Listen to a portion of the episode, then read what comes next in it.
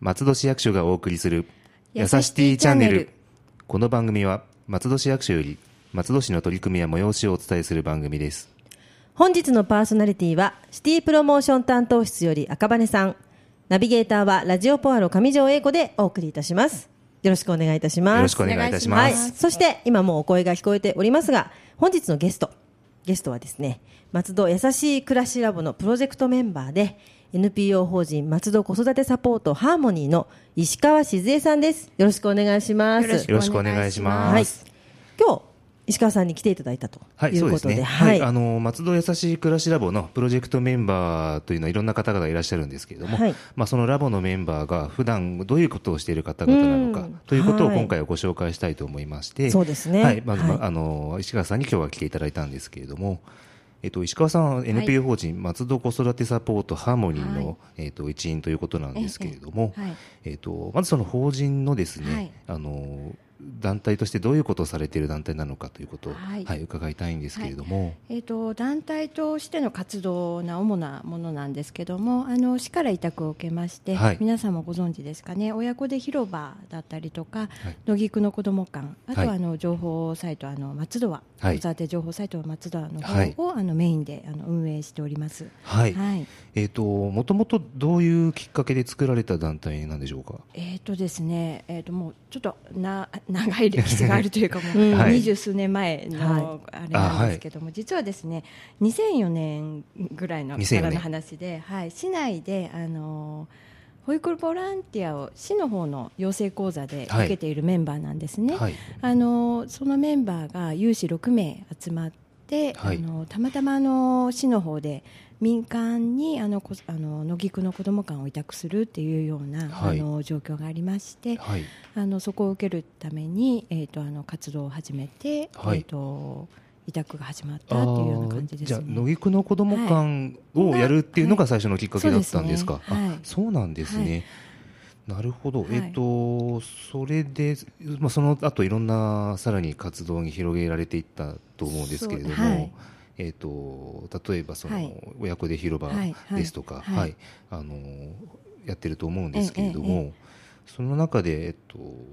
ほ今の活動としては、はい他に全国的にも結構広がってきてるんじゃないかと思うんですけれども。はい、えー、と今ちょっとあのすみません。さっきのお話にちょっと補足させていただきたいのはそのはい保育ボランティアを通じて、あの市の中で有償ボランティアであの活動してましたので、はい。その中で見えてきたことがあの親子さんとか子どもたちがはい。安心していける場所がないねっていったところがはい。本当に始まりのきっかけです。でそうこうしているうちにあの市の方で、はいあの民間の委託が始まるっていったところで、はい。あの一番多分最初のあの民間委託が野木区の子ども館だったんですが、はいそこを運営しているということで活動が今赤羽さんからその全国展開っていったところというのははい。あのーまあ、全国というかその、えー、と子育て広場だったりとか拠点事業に関してはい。全国展開で動いている、あの全国子育て連絡協議会といったものがあります、はい。えー、と私を含めあの理事長の石田はそこの、今年は理事になって私とい石田ともう一人あの別の団体の方がいるんですけども、はい。あの養成講座のファシリテーターとして、はい。私はあの先日も世田谷の方に行ってファシリテーターをしてきたりとか、はい。あの横浜に行ってファシリテーターをしてきたりとかっていうところもあの関わっていあます。養成講座座っていうのは何の養成講座ですか？えーとですね、あの松戸でいう親子で広場とか、あの拠点事業と言われているものの、はいスタッフの養成、基礎研修ですね。そういったはいスタッフの養成にも関わられていると。もう老舗ですからそうですよいやねいやい。やもう、あのはい。本当にもっと老舗があってそこに私たちが あのあれなんですけども、でもはいもうね、松戸では本当にそうですね。あの、はい子育ての団体の中ではもう松戸を代表するよううん。な団体さんじゃないかと思いますね。はい。はい。で、その、えっと、法人の中では石川さんとしては、はい。えっと、野木区子ども館のはい館長をやられているかと思うんですけれども、はい。はい。えっと、それ以外に何か団体として石川さんは活動されていることってありますか？そうですね。あの団体としてはその委託事業がメインではあるんですけども、はい。あの女ゆう松戸女性センターの方のあの、えー、とフェスタとかあと、市民活動サポートセンターの方で行われるあの見本市だったりとか、はい、あのそういったところにも積極的にあの参加をしています。そうですよね、はい、結構あのいろんな団体というか、はい、あの子育てに限らずい。ろんな団体と、つながって活動されているなと思って、まあ、それも松戸優しい暮らしラボもその一つかなとは思うんですけれども、法人のその方針としてそういうなんかいろんな地元の方々とつながろうっていうようなイメージがあるんですかね。そうですね。あの結局私たちのその子育て支援といったところでやっぱり見えてきたきたことっていうのは、はい、地域のつながりの中でやっぱり子育てをしていくっていったところで、はい、その私たちとあの関係する子どもだったりその親子さんだけではなくて、はい、本当に地域とどうやってつなけていくきっかけを私たちが作っていくかといったところも、やっぱりすごくあの重要な部分で、あのよく言われる社会で子どもを育てようといったところの部分のきっかけ作りがとても必要なんじゃないかなといったところを感じています。なるほど。そのお子さんと親だけでなんかその完結してしまうような状況ではなくてっていうことですよね。もっと言うとねあの子供を持ってる人とか、はい、子育てをしたことのある人じゃない人との関わりも石川さんは広げてくれてるので、おかげさまで私は あの知ることができるんですね。うん、だからそれってすごく大事で、そうですよね。うん、あの分かる分かり合う人たちだけで分かってると、そこで終わっちゃうんですけども、外に向けてね、こういうこと困ってるんだとか、こういうことが欲しいんだというのは知りたいものだなっていうのは私も本当に実感したので、その辺はすごいなと思います。ありがとうございます。ですよね。はい、それでそんなあの乗組の子ども館の館長もされているんですけれども、乗組の子ども館っていうのはその、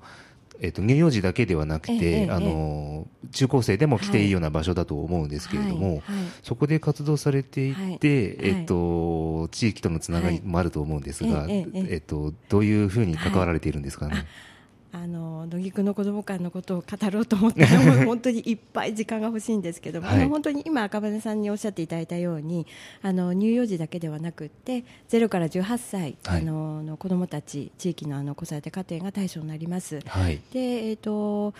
あの親子で広場っていったところが併設されてはいるんですけども、はい、本当に日々あの今必要であろうというその異世代交流だったりとか、うん、でもちろん中高生とのあの交流もあるんですがあの野木区の団地の一角にありますので、はい、えーと、地域の夏祭りはじめあの防災だったりとかそういったところにも参加して、はい、あの地域と子どもたちをつなぐ地域と子育て家庭をつなぐっていうような、うん、あの活動が、はい、あの、うん、活動というか、はい、運営をしております。で、そこにも力を入れているという感じですね。なるほど。はい。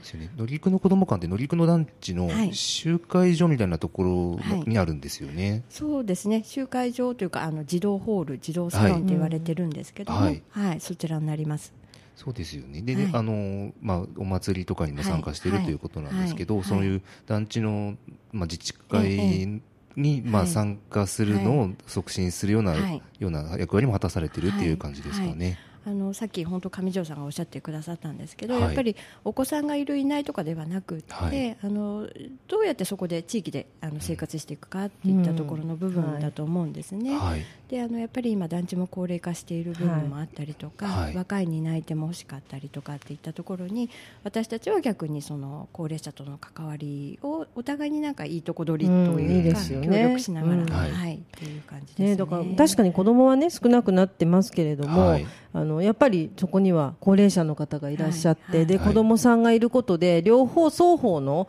なんていうのかなあの気持ちの通じ合いというか、はい、そういうのがあの私たちの小さい頃ってすごい子供がものすごい多かったんでそうですよね、うん、そこまで逆に手が届かなかったんですけど、はい、今は逆にそういうね地域のお年寄りだったりとか、はい、あの自治会の方とかとの関わりが持てるから、子供としては社会性がね身についていいかななんてね、ね。思います。やっぱり近所付き合いとかもまあ少なくなってきたってよく言われますけど、まあそういう状況にまあその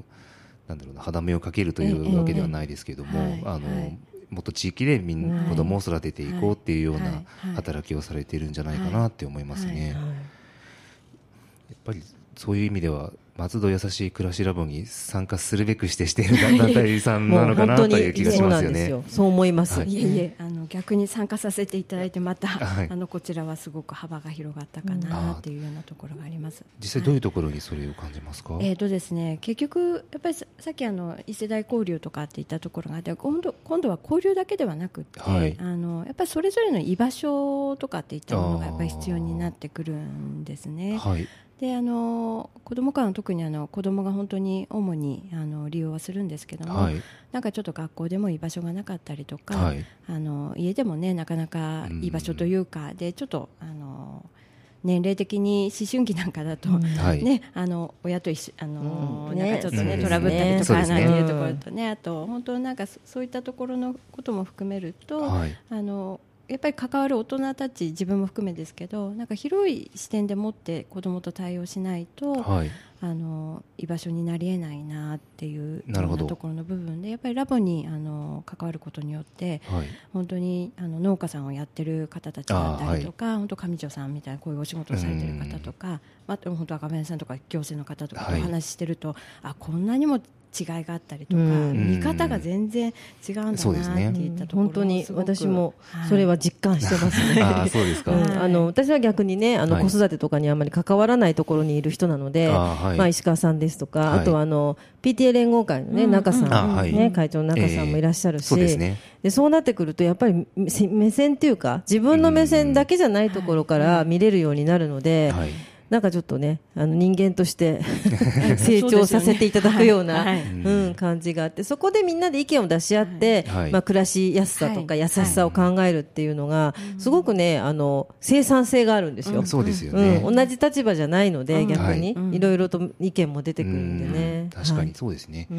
っぱり行政の役割としてもそのなんか行政がこういうふうにやってくれとかやりなさいっていうだけじゃなくて、その地域の方々をなんかつなぐっていう役割も結構あるのかなっていうのは結構感じることも多くてですね、まあ、その一端を担っていただいていると思っているので、あの松戸市内に子育て団体他にもいろいろあると思うんですけれども、そちらとも結構あの連携されているんじゃないかと思うんですけど。そうですね。あの松戸市は本当にあの広場自体がね特にあの NPO があの、はい、担ってやっているっていったところもありますし、はい、あのお互いに連携しながらで松戸市あのラボの冊子にもありますけど本当に地域性がそれぞれによって違うんですね。であのその特色を生かしながら、うん、でまたそこで求められるこう支援だったりとかっていったところは、はい、本当にあのそれぞれもう20箇所あの広場ありますので、はいうん、えー、とそれぞれの団体のあの NPO に限らず行政も含めあの社会福祉法人さんとか、はい、あのとともになんかあの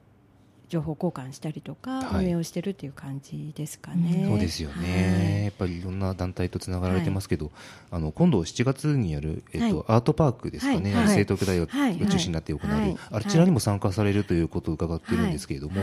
実際どういう立場で参加されるんですか、ね、そうですね。あの実はですね、ハーモニーは当初から、あのこういう形になる前からちょっと参加させていただいていまして、はい、えっ、と毎年あの子どもたちへのあの割かしこう静かなスペースといってあのちょっとカップ積み木を使ったブースのところであの、はい、参加はするんですけども。はい。あの特色として乳幼児の部分がやっぱりハーモニーは強いのではいでね、乳幼児の親子さんのちょっとしたこう居場所になれるような部分だったりとか、はい、あと子どもたちへの遊びへの提供といったものはまた生徳さんとかの他の団体さんがやるものではないもので、はい、あの提供していこうというような形です。はい。どっちかというとそのアートパーク時代に来る子どもっていうのはその、まあ、幼稚園、保育園ぐらいの年代のことが小学校低学年ぐらいなのかなという印象があるんですけど、まあ、それにもう一つ低い年代のはい、まあ、あのコーナーなんかを担当されているようなイメージですかね。い。い。ですよね。大丈夫ですよ。っていう感じです。もうアートパークはあのポアロにもね、あの大成先生もゲストで来てくださったりしていて、もう本当にね、